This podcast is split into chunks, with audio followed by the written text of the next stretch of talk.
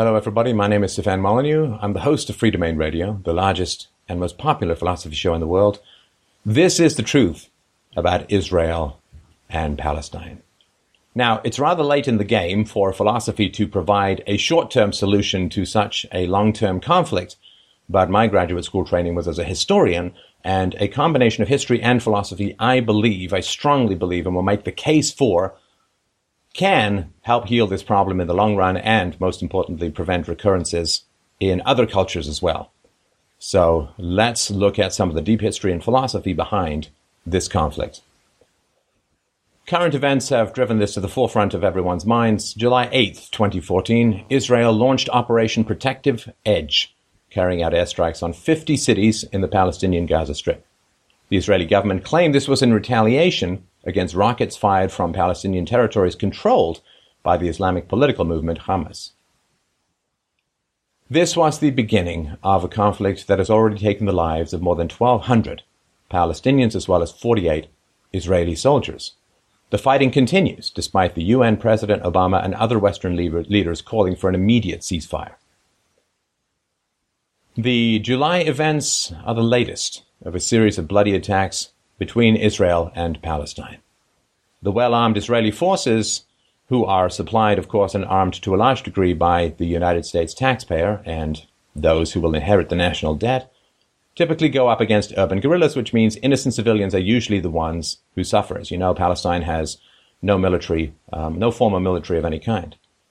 Islamic groups have used suicide bombers to carry out numerous attacks against Israel since the 1990s. The stated goal of Hamas is the destruction of Israel. We'll look at the Israeli agenda with regards to Palestine as we go through this presentation, but it's uh, irreconcilable win lose stances, to say the least. Human rights organizations have consistently accused Israel of violating international laws of armed conflict and the rights of the entire Palestinian population.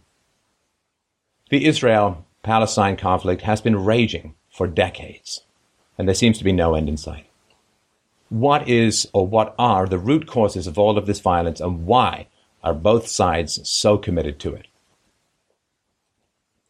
Let's go back to the origins of modern Judaism. So prior to the Age of Enlightenment, which can be broadly thought of as sandwiched between the end of the late Middle Ages and the Age of Reason, the Age of Enlightenment, Jews were organized in what some described as rabbinical dictatorships, tight knit communities where rabbis had absolute control over the lives of Jews. With the help of bribes, many European countries assisted rabbis in capturing, imprisoning, and executing Jews who didn't conform to Judaism. One of the bigotries and anti Semitism embedded in late medieval Christianity was uh, forbidding Jews to hold property. And uh, as a result, a lot of Jews, of course, went into more intellectual professions, develop their human capital because they couldn't basically develop their real estate capital, which meant, of course, going into uh, doctors, lawyers, financiers, bankers, and so on. Um, and then, of course, they got involved in, in funding all of the destructive habits of the Western European uh, aristocracy and their endless pursuits of religious and secular warfare. For example, the famous Austro-Hungarian rabbi Moshe Sofer claimed, quote, here in Bratislava, when I am told that a Jewish shopkeeper dared to open his shop during the lesser holidays, I immediately send a policeman to imprison him. Israeli scholar Israel Shahak stated, quote, This was the most important social fact of Jewish, Jewish existence before the advent of the modern state. Observance of the religious laws of Judaism, as well as their inculcation through education, were enforced on Jews by physical coercion from which one could only escape by conversion to the religion of the majority, amounting, in the circumstance, to a total social break, and for that reason very impracticable, except during a religious crisis. So it basically was a, a very violent cult that was uh, that used the power of non-Jewish secular authorities to imprison and, and kill uh, non-compliant Jews. So a pretty terrifying situation to be in. Shahak also writes, It is important to note that all the supposedly Jewish characteristics, by which I mean the traits such as humor, love of learning, and entrepreneurship, which vulgar so-called intellectuals in the West attribute to the Jews, are modern characteristics quite unknown during most of Jewish history. and appeared only when the totalitarian Jewish community began to lose its power. He goes on to say the Jewish religion governed the details of daily behavior in all aspects of life, both social and private, amongst the Jews themselves, as well as in their relation to non Jews. It was then literally true that a Jew could not even drink a glass of water in the home of a non Jew. Remember, of course, the Jews view themselves as the chosen people, the chosen race of God. And their view, uh, at least the, the textual view of non Jews, is not, um, I guess you could say, rabidly flattering, which we'll get to in a bit. The Lurianic Kabbalah was uh, a school of Jewish mysticism that dominated Judaism and Madonna from the late 16th to the early 19th century. And one of its basic tenets is the absolute superiority of the Jewish soul and body over the non Jewish soul and body. All right, so the Enlightenment movement, which was really, um, it had a lot to do with a lot of complicated things, which I've gone into in other shows, but it spread the concepts of, of rationality, reason, empiricism, and individualism, as well as the Baconianly developed scientific method throughout Europe. And it challenged a lot of religious traditions in the process. It spread uh, uh, deism, which was the belief that there may have, there was a divine creator, but he basically started the motor and then let the lawnmower run itself and took off somewhere else. And uh, it spread uh, agnosticism and outright atheism and was a great challenge to the mystical power of the religious authorities. This, of course, included Judaism. The rabbi stranglehold still prevented Jews from exploring these new ideas. But very, very briefly, uh, one of the things that happened was in the 11th and 12th centuries, they came up with some really impressive improvements in farming methods. They discovered how to plant and nurture winter crops, which meant you didn't basically have to half starve to death during the winter. So they grew turnips and stuff in the winter. They also found a, a, invented a shoulder harness for the horses and cattle. Before there was a harness that the more weight they pulled, the, the, the choke so the shoulder harness allowed them to pull uh, to to pull more plows and so on to to um, uh, dig the cro- crops deeper, keep them safer from birds. So in some places in Europe, you saw a five to ten to fifteen fold times increase in crop production. And this meant fewer people were needed on the farms, and it also pr- produced and provided the excess food that is necessary for the development of cities. When you start developing cities, you lay down the potential for uh, ag- for uh, industrialization because you have an excess labor force, some of whom are there voluntarily because they are not needed on the farm, and some of their um, some of them are there involuntarily because their lands would be basically stolen by aristocrats during the enclosure movement. Now, when you start to have the growth of the cities, you start to get the growth of the intellectuals. You revive book culture, and there's a there was a refocus and re-emphasizing on the Greco-Roman texts of law and philosophy that had been lost to the West and held by the Muslims for many centuries. And one of the uh, important ideas was equality before the law. And this idea began to take hold in many European countries. And at the same time, after um, Luther nailed his uh, theses to the church door in Wittenberg, uh, there was uh, hundreds of years of religious warfare as the various sects of Christianity. Uh, of course, there was the main Catholic gr- group, and then there was the divided up uh, Protestant groups, those Evangelians, the, the, the Calvinists, the uh, Anabaptists, the, the Lutherans, and so on. And they all tried to gain control of the state in order to impose their will on others. And uh, this is where the separation of church and state basically came from, is after hundreds of years of a general religious slaughterhouse and pretty much uh, uh seppuku by, by religion uh, on the part of the Western uh, states. they began to think of maybe we should have a separation of church and state. And the same thing will happen eventually once we suffer enough with the separation of state and economics, but that's perhaps a topic for another time. So once the Greco-Roman ideas of equality before the law began to take hold and the separation of church and state began to take hold, states began to refuse to collaborate with the rabbis.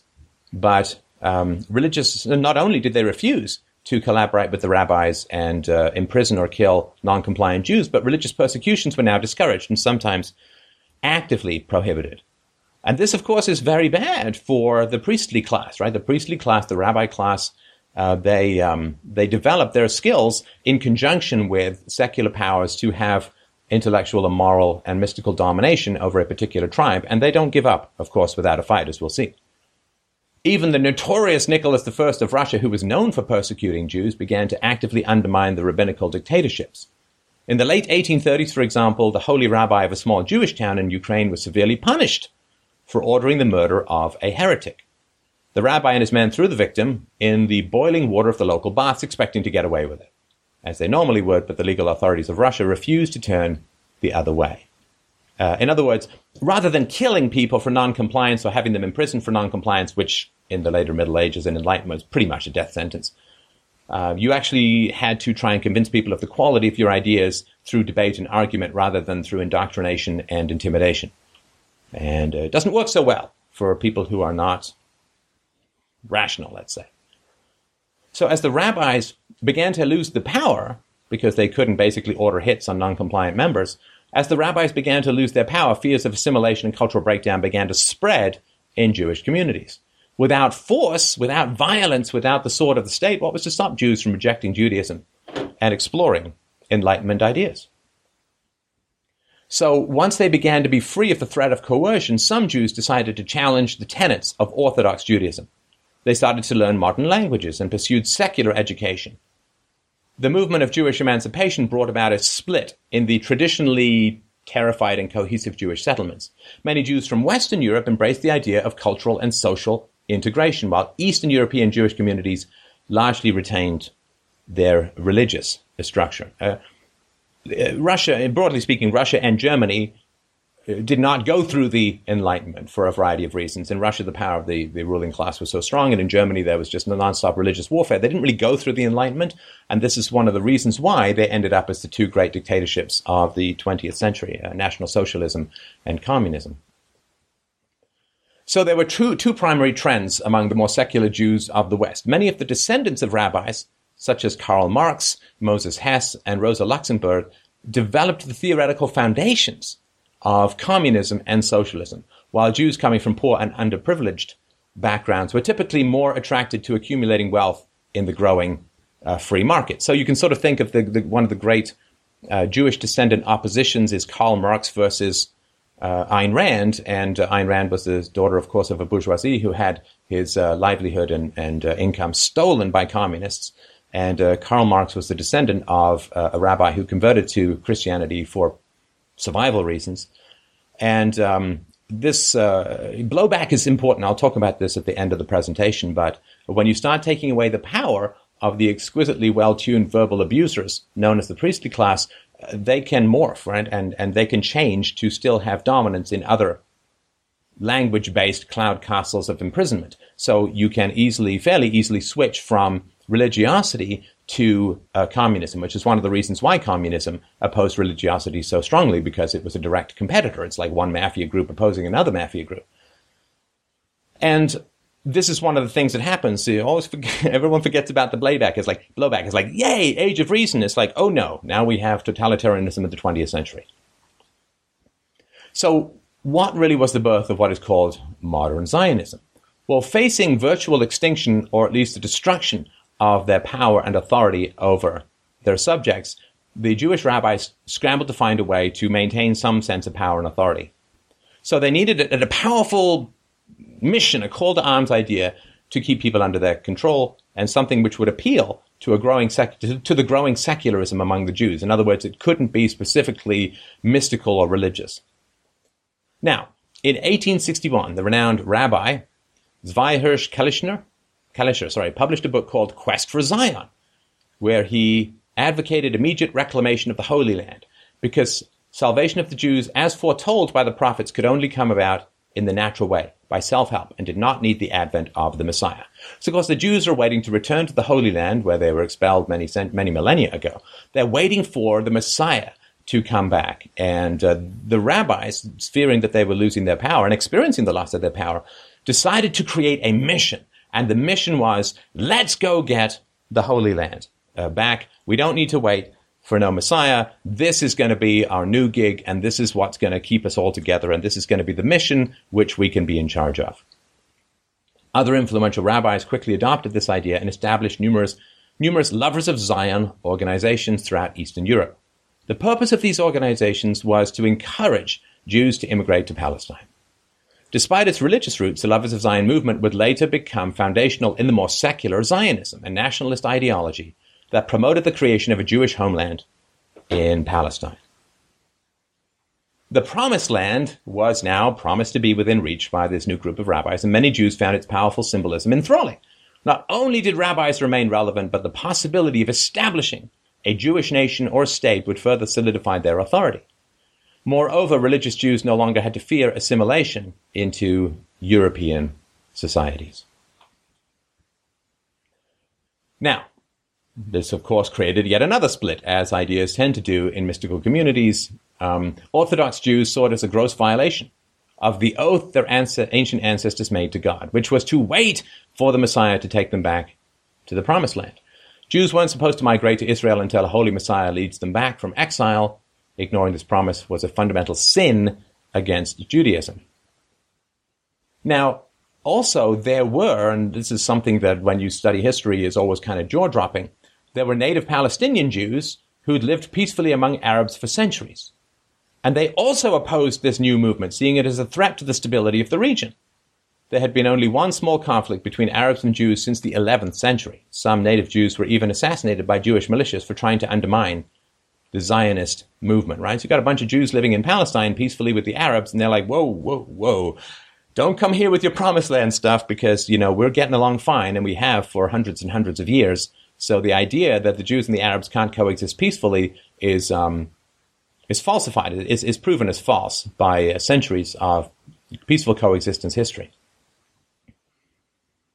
The core ideas of Zionism began to spread among secular Jews as well. Moses Hess, a friend and collaborator of Karl Marx and Friedrich Engels, became interested in the creation of a Jewish state, supposedly as a reaction to Jew- German anti Semitism.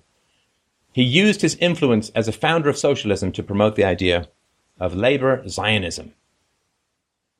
So the, the crossover between the, the, the, descendants of rabbis, the sons of rabbis, uh, socialism, communism, and uh, Zionism or Jewish nationalism is is a quite a complicated and potent brew. So Hess, alongside other labor Zionists, believed Jewish bankers would be able to bribe the Turks into allowing Jewish settlers in Palestine, because the Turks were in charge, thus enabling a Jewish proletariat to slowly construct a nation state.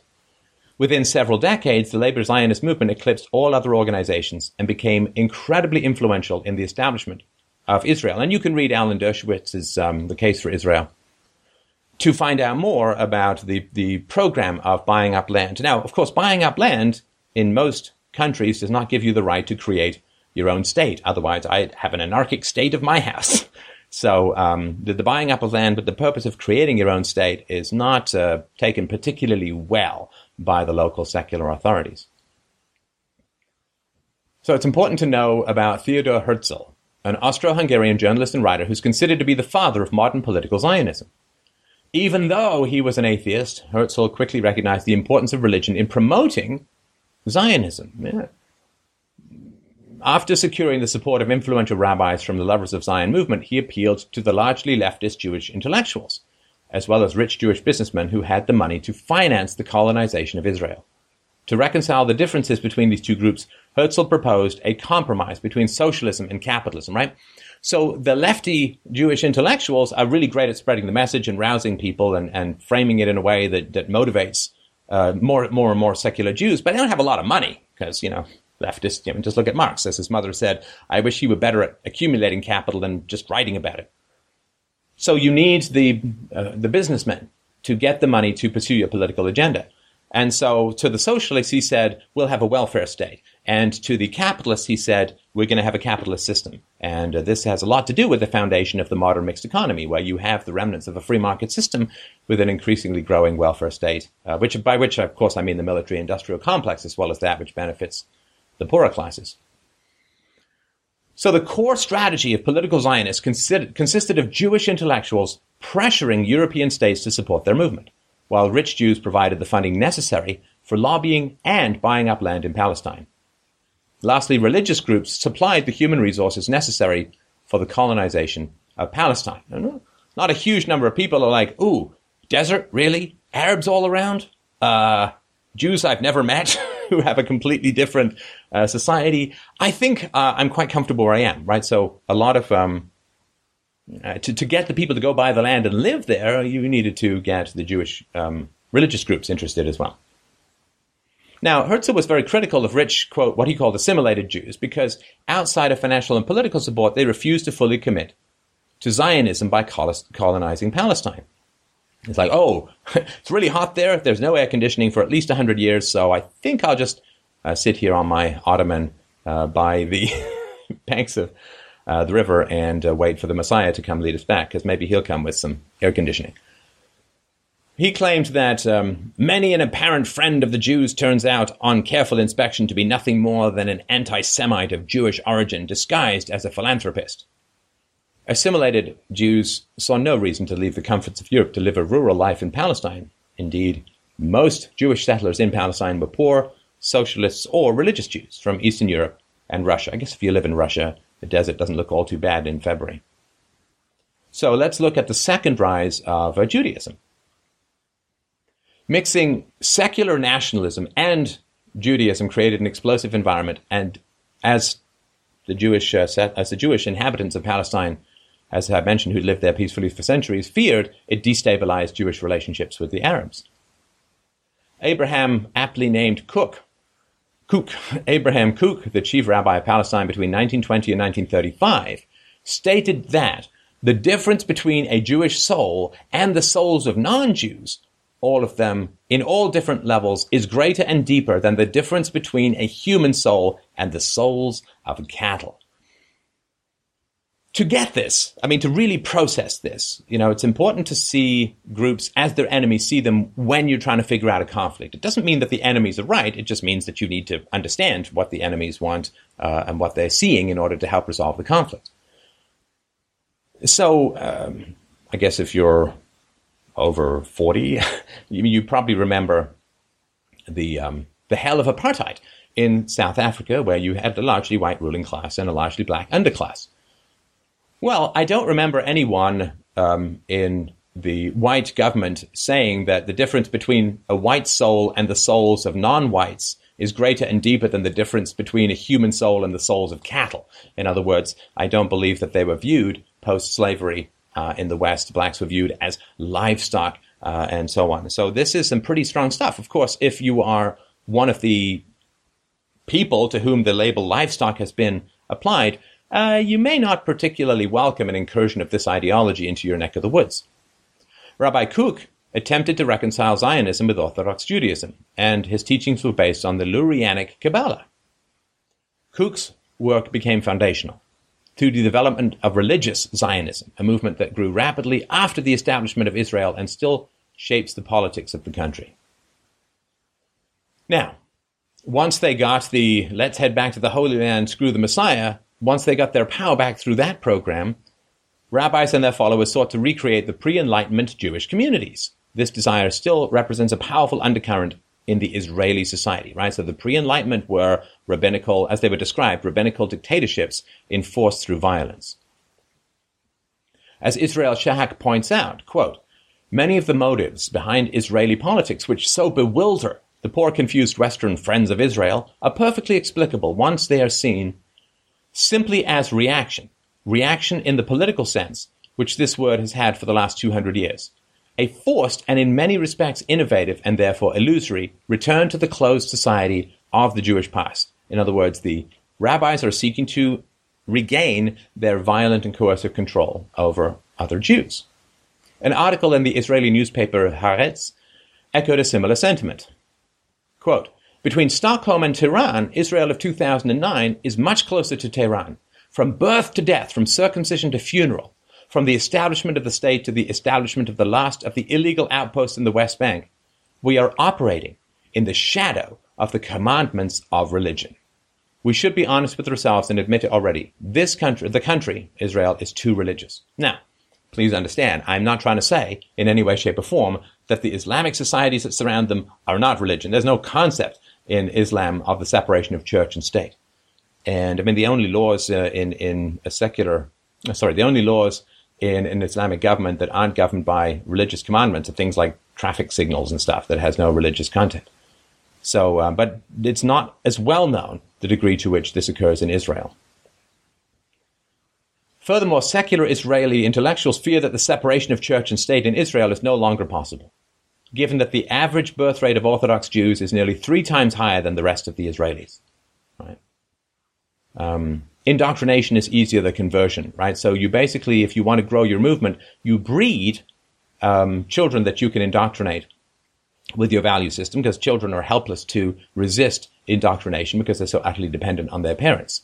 And um, this is a uh, challenge. You can't separate church and state because the Orthodox Jews desperately want the power of the state to enforce conformity on their followers, and they're breeding um, like uh, rabbits, I guess. According to a Haaretz columnist, many young Israelis flee the country because it's become a xenophobic theocracy with a government in which the politicians ask not what they can do for the citizenry, but what the citizenry can do for the state. So, with this background information in mind, certain aspects of current Israeli society uh, begin to make a lot more sense.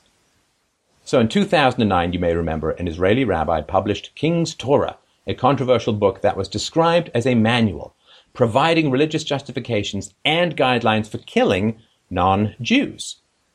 Leading Israeli rabbis held a conference to defend the author from public backlash. I mean, thou shalt not kill originally was thou shalt not kill other Jews. Everyone else was kind of fair game, I guess. An article by the Israeli newspaper Maariv provides an overview of the book. Quote, in a chapter entitled Deliberate Harm to Innocents, the book explains that a war is directly mainly against the pursuers, but those who belong to the enemy nation are also considered the enemy because they are assisting murderers. A chilling quote from the book states There is justification for killing babies if it is clear that they will grow up to harm us, and in such a situation, they may be harmed deliberately and not only during combat with adults. And generally, when you're talking about baby murder, it may be time to take a pause uh, in your movement, but um, that has not happened to some, of course, of the rabbis. While Muslims are known for their religious fanaticism, Judaic, Judaic fundamentalism is largely invisible outside Israel's borders. So, what are some of the commandments uh, in the Jewish text that uh, are cause concern to um, to the Muslims and to the non-Jews, and of course to the Christians. Uh, and we've got sources for all of this, of course, in the low bar to the video and in the notes of the podcast. So here's one: If a heathen smites a Jew, he is worthy of death. He who smites an Israelite on the jaw is as, is as though he had thus assaulted the divine presence. Right. So uh, the death penalty for hitting a Jew uh, is commanded. Any heathen or a heathen who studies the Torah deserves death. He is guilty as one who violates a betrothed maiden who is stoned. So uh, you stone to death anyone who cracks open the Torah and reads it.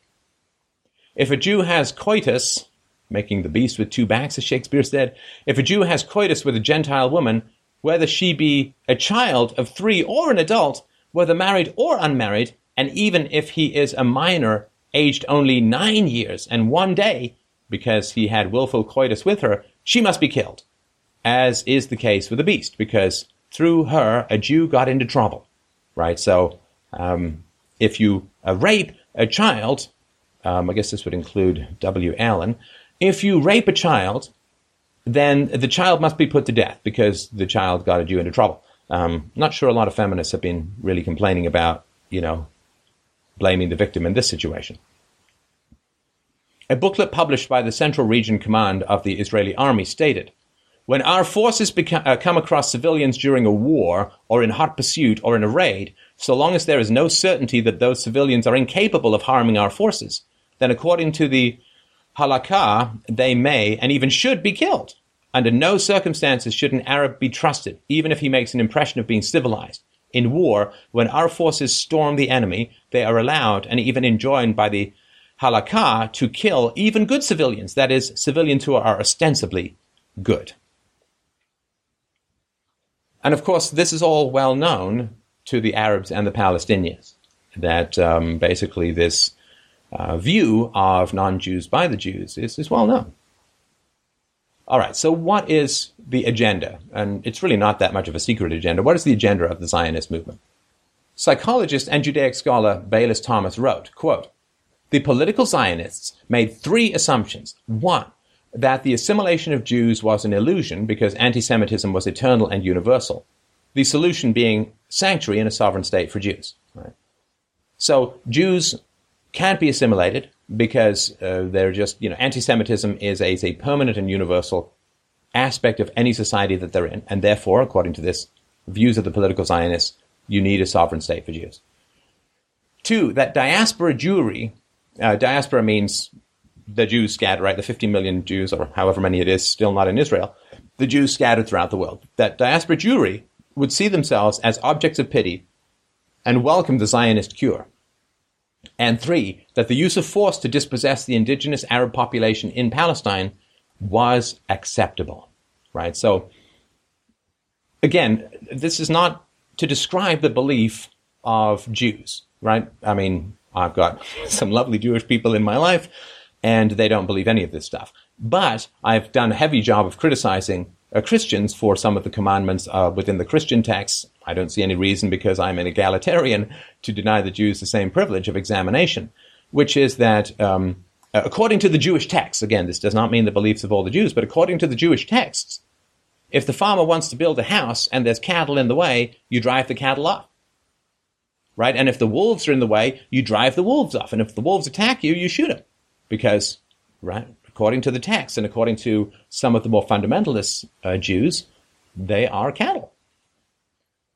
Now, the last point that the use of force to dispossess the indigenous Arab population is acceptable is fully supported by the writings of influential Zionist leaders. In an 1895 diary, our friend Theodore Herzl wrote, quote, We shall endeavor to expel the poor population across the border unnoticed, procuring employment for it in the transit countries, but denying it any employment in our own country. He went on to say that both the process of expropriation and the removal of the poor must be carried out discreetly and circumspectly. Herzl's position was widely accepted by most Zionists. Zeev Jabotinsky, an influential Zionist leader in Russia, wrote the following in a 1923 essay called The Iron Wall. Quote, Indigenous people will resist alien settlers as long as they see any hope of ridding themselves of the danger of foreign settlement, i.e., the Jews. This is how the Arabs will behave and go on behaving so long as they possess a gleam of hope that they can prevent Palestine from becoming the land of Israel. Nothing in the world can cause them to relinquish this hope, precisely because they are not a rabble, but a living people. All colonization must continue in defiance of the will of the native population. Therefore, it can continue and develop only under the shield of force, which comprises an iron wall through which the local population can never break through. Now, this is what uh, the Zionist plan was for in Palestine under the Turks when they began to move the Jewish settlers in. But where did they get a hold of this overwhelming force in order to create Israel? Well, Britain at the time was the greatest imperial power in the world. Yay, ancestors! Ah, you bastards. and so it became the focal point of Zionist efforts. As Herzl wrote in 1898, From the first moment I entered the Zionist movement, my eyes were directed towards England, because I saw that by reason of the general situation of things, there it was the Archimedean point where the lever could be applied, right? Archimedes said, Give me a lever big enough and I can move the world. Ah. So, World War I, the greatest catastrophe ever to befall the world. Um, in 1916, um, Germany was getting close to winning the war. Uh, the, the, British population was starving. They had like a week or two of food left because the Germans had the submarine, first time submarine encirclement of the British Isles. And um, France, of course, was a complete wreck because that's where most of the fighting on the Western Front um, was taking place.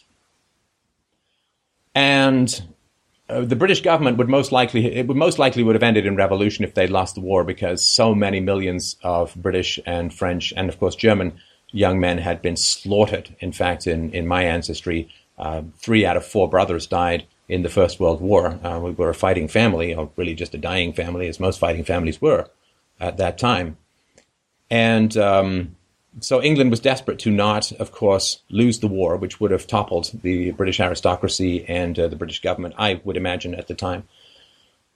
So, beginning in 1916, as Britain's resources were nearing exhaustion while fighting the Central Powers in World War I, it became apparent that new forces needed to join the Allies for the war to be won by England and France.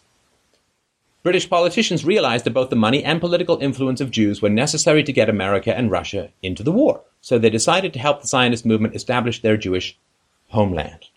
Right, so this is um, this is important, and this, if you read up on on Hitler, crazy evil lunatic, but again, it's important to understand the enemies uh, so that you know what, what they want, so that you can try and find some way to resolve the dispute.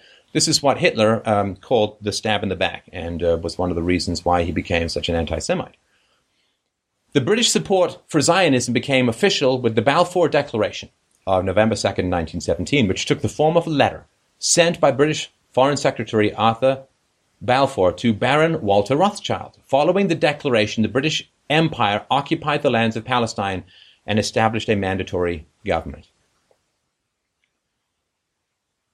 In a 19, oh, and of course, um, the, the, Jews uh, uh, pressured and encouraged uh, America, of course, to get into the war, as Woodrow Wilson did in 1917, after being elected, I think, a year earlier, with the promise to stay out of the European conflict. In a 1918 petition sent to the government of Mandatory Palestine, Arab political organizations in Palestine expressed strong disapproval of the Balfour Declaration. Quote, we always sympathized profoundly with the persecuted Jews and their misfortunes in other countries. But there is wide difference between such sympathy and the acceptance of such a nation ruling over us and disposing of our affairs. So we understand that the blacks in Africa resented white rule. We, we, of course, we understand it because the whites treated them as less than equals. They did not openly declare them to have the souls of cattle, right? So um, the Arabs were well acquainted with the Jewish writings about their views towards non-Jews and didn't want them ruling over them. After surveying the Arab public opinion, President Woodrow Wilson's King Crane Commission stated in 1919 that, quote, the Zionists look forward to a practically complete dispossession of the present non-Jewish inhabitants of Palestine. Of course, this sentiment was strongly opposed by Palestinian Arabs, who comprised about 90% of the population. The Commission recommended Zionists abandon the goal of a Jewish state and limit Jewish immigration to the area. This is one of the great and horrible ironies of history, of course, that when America came into the First World War, it gave uh, the British and the French enough power to impose the Treaty of Versailles on uh, Germany, which was uh, really set the stage for uh, the Second World War. The King Crane report, despite its startling findings, had no effect on international policies regarding Palestine. Since when have empires cared much about the indigenous population who has no resources to offer them compared to people who can offer them resources, uh, money, credit, and loans? Lord Balfour expressed his views of Arab protests in a 1919 memorandum, quote, In Palestine, we do not even propose to consult the inhabitants of the country. The four great powers have made commitments to Zionism. And Zionism, whether it is good or bad, right or wrong, has its roots in ancient tradition in immediate needs, and in hopes for the future that are much more important than the desires and prejudices of the 700,000 Arabs who presently inhabit Palestine. Let's listen to that 700,000 number. It will tragically return all too soon. The failure of peaceful protests and an increase in ethnic tensions contributed to the 1920 Arab riots in Jerusalem, where four Jews and five Arabs died, after living in peace side by side for hundreds. Tasked with finding the reasons behind the riots, the British Commission concluded, quote, The Balfour Declaration is undoubtedly the starting point of the whole trouble. The, commission's, uh, the Commission predicted further escalation in the conflict, but its report was ignored. Much like what happened with the King Crane Commission. Ah, nothing more fertile for intellectual achievement than being on a government commission. Violent conflicts continued to escalate and culminated in the bloodiest Arab uprising in the history of Mandatory Palestine. In 1936, Arabs protesting against British colonial rule and mass Jewish immigration were threatened with martial law. This triggered a violent revolt that lasted for three years and was ultimately crushed with considerable brutality by the British Army. And see, this was the missing sword of the state that the rabbis lost control of. During the Enlightenment, they had it back through their arrangements with the British. Approximately 5,000 Arabs died during the conflict and thousands more were injured. Out of a population of 700,000, that's quite a lot. right? That means that pretty much somebody in your extended family or your neighbor's extended family was murdered or injured during this uh, conflict. This would be the equivalent of millions of Americans being killed. David Ben Gurion, hailed as Israel's main founder and the state's first prime minister, expressed the Zionist point of view in a 1938 address. Quote, in our political argument abroad, we minimize Arab opposition to us, but let us not ignore the truth among ourselves. When we say that the Arabs are the aggressors and we defend ourselves, this is only half the truth. Who initiated the occupation and invasion and imposition of a state? It was not the Palestinians, it was not the Arabs. It was the British sword and the Jewish rabbis. Ethnic fighting is only one aspect sorry, the, the quote continues ethnic fighting is only one aspect of the conflict, which is in its essence a political one. And politically, we are the aggressors and they defend themselves. Militarily, it is we who are on the defensive who have the upper hand, but in the political sphere, they are superior. Right? Politically, says the founder of Israel and his first prime minister, politically, we the Jews are the aggressors and they, the Palestinians, defend themselves. He said, the country is theirs because they inhabit it, whereas we want to come here and settle down. And in their view, we want to take away from them their country while we are still outside. With the help of the British, the Jewish population in Palestine had increased from about 8% in 1917 to about 30% in 1947. However, despite their efforts to buy up land, Jews owned less than 6% of Palestine's territory. Palestinians were pretty aware, and there was lots of social pressure to not sell the Jews, of course. In September 1947, the British government announced that its mandate would end on May 15, 1948, uh, ruling over the territory, and so the United Nations was entrusted with settling the territorial dispute between the Jews and Arabs. In November 1947, the UN adopted a resolution that intended to partition Palestine into an Arab state and a Jewish state, with a significant Arab population right? So you got an Arab state, almost completely Arab, and a Jewish state with, with a significant Arab population.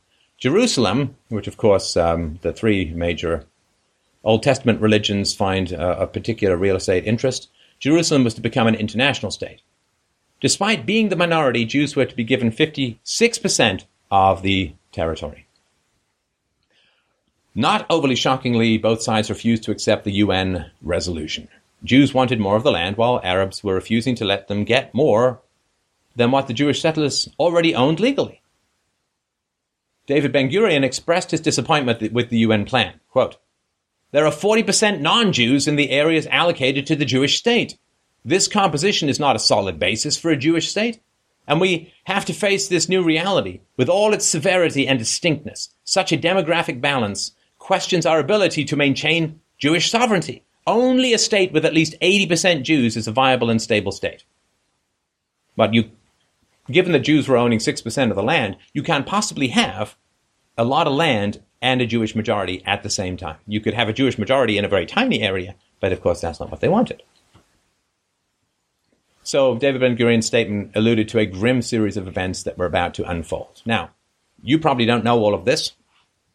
But trust me, the Arabs do, the people in Palestine do, the Muslims do. Deeply, and they, they know this like you know 9 11.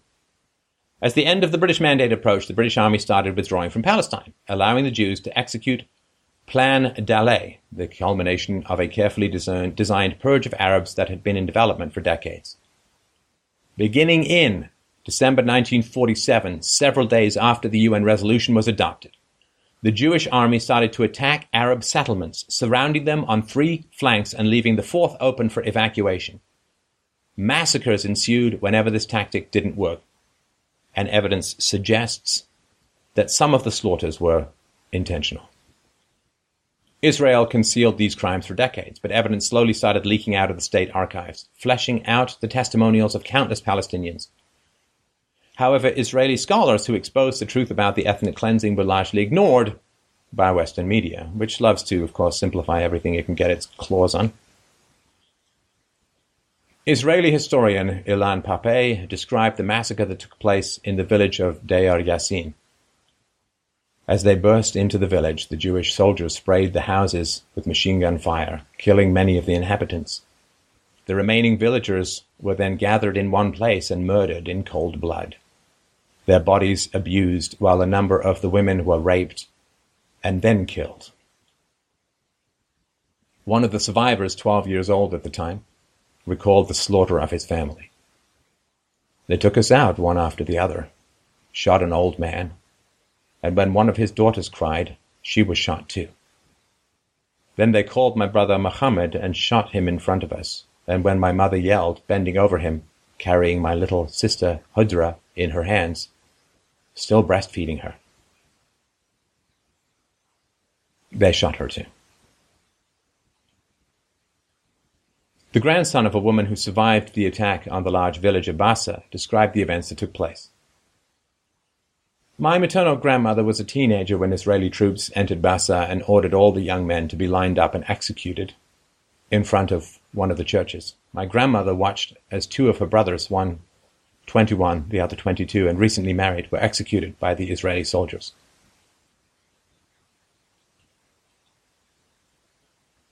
Let's look at the percent of Jews in Palestine from the late 19th century through to the uh, founding of Israel.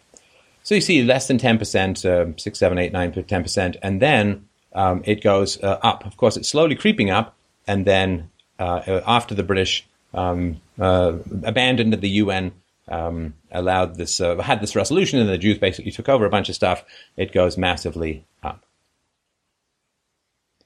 So, what is often described as a civil war between the Jews and Arabs in Mandatory Palestine, right, in the, the, British Mandatory Palestine in the past, was in fact little more than an ethnic cleansing campaign carried out by Zionists. Jewish soldiers would sometimes fight small militias who were trying to defend their homes, not a bloodthirsty Arab army. The, uh, you need to process this to understand the perspective of the victims. The results of the campaign were devastating for the Palestinians. 500 villages and 11 urban neighborhoods were burned to the ground. Thousands of Arabs were massacred and 700,000 expelled from their homeland. Right? Thousands of Arabs massacred, given the population of Palestine at the time, would be the equivalent, if we just say it's 5,000, of more than 1 million Americans murdered by an occupying force more than 1 million Americans. America went insane over, five, uh, uh over thousands uh, dead, uh, 3,000 and change dead on 9 11. It was a brutal attack and a horrible death count. The Palestinians dealt with the American equivalent of millions killed and the equivalent of 200 million Americans forced to leave America, which was 700,000 expelled from their homeland. The equivalent of 200 million Americans forced to leave America. Would you remember that? Since 1946, Palestine has lost 75% of its original territory. So, to understand the Palestinian perspective, this would be the equivalent of 136 million Muslims immigrating to the United States, establishing an Arab country on its territory, and leaving only Alaska and Texas to the Americans. and further creating settlements and incursions into Alaska and Texas. I don't think I need to describe to you what that would be like emotionally. Israel declared independence on May 14, 1948. For the Palestinians, May 15th, the day after, became Nakba Day, or Day of the Catastrophe. While Israeli Jews annually celebrate their Independence Day, Palestinians commemorate the tragic events that took place during the brutal ethnic cleansing. In their book Gaza in Crisis, Noam Chomsky and Ilan Pappé provide insight into the Israel-Palestine conflict. Quote, the ideology that produced the 1948 ethnic cleansing is one that keeps refugees in their camps today, discriminates against Palestinians inside Israel, and oppresses those under occupation in the West Bank and imprisonment in the Gaza Strip. Seen from that perspective, a two state solution is a small lid trying to cover a huge boiling pot. And whenever it is put and whenever it is put on, it drowns. The resolution of a conflict can only occur when such a lid can be put firmly on the past and bring its horrors and evils to a close. However, if the horrors committed by the Nazis continue to live on in the minds of the Jews, how can we expect Palestinians to forget what was done to them? I'm not equating the Jews with the Nazis, but from the standpoint of the victims, there are similarities. One of Israel's most committed allies has always been the United States. President Truman officially recognized the creation of the State of Israel on the same day Jews announced their Declaration of Independence. Adjusted for inflation, the United States has provided Israel with almost with over one quarter of a trillion dollars, $233.7 billion since the country was founded in 1948, making it the largest recipient of U.S. economic and military assistance since World War II. On average, Israel annually receives more than $4.3 billion in foreign assistance, about 2% of Israel's GDP. In recent years, military aid accounts for 75% of taxpayer money sent to Israel. You, you, you can't morally force people to. Anyway. U.S. support for Israel has been one of the main drivers behind Muslim hostility towards Americans. In his letter to America, Osama bin Laden claimed that this is one of the main reasons behind the 9 11 attack. He wrote, The British handed over Palestine with your help and your support to the Jews who have occupied it for more than 50 years. Years overflowing with oppression, tyranny, crimes, killing, expulsion, destruction, and devastation. The creation and continuation of Israel is one of the greatest crimes, and you are the leaders of its criminals. This was Osama bin Laden's letter to America. So, now we go to history and philosophy conclusion land, and I hope that it's of some value to you. And thank you, of course, for watching through the presentation. Military aid should be stopped to Israel, uh, of course. Uh, you, you can't force people to, to support a regime that they oppose. Foreign aid as a whole is, is, is a monstrous uh, a system of the redistribution, a forced redistribution of wealth. So one thing that uh, can occur, of course, is the end of the uh, military aid. I'd like you to just imagine the, the kind of conflict that is occurring uh, between the Israelis and the Palestinians. I'd like you to imagine that happening at a physics conference, or at a biology conference, or at a mathematics conference. It's inconceivable that the rocket mortars and landmines and airstrikes would be used to reconcile disputes in these fields. Uh, uh, or uh, uh someone who lost uh, lost a contract to some other company uh, blowing up their building. This is not. This doesn't happen except in the realm of nationalism and religion, uh, irrational uh, and and absolutist ideology. So you can have irrationality and get along with people, right? Everybody, you know, you can believe in crazy stuff and generally get along in society. But when you have irrationality plus moral absolutism, uh, particularly when you have, you know, these eschatological end times, uh, Armageddon, you know, save us, kill everyone else nonsense going on, then you have irrationalism combined with absolutism. These two are a deadly and toxic and permanent poison to the human constitution of the world. M- mysticism, uh, irrationality, is a certainty without a rational methodology. I am certain of X. I have no way to prove it. I have no way to convince anyone else. This is why the rabbis and the imams have to use force. This is why the Christian leaders used to have to use force. This is why we had the separation of church and state to survive irrationality and absolutism combined. And so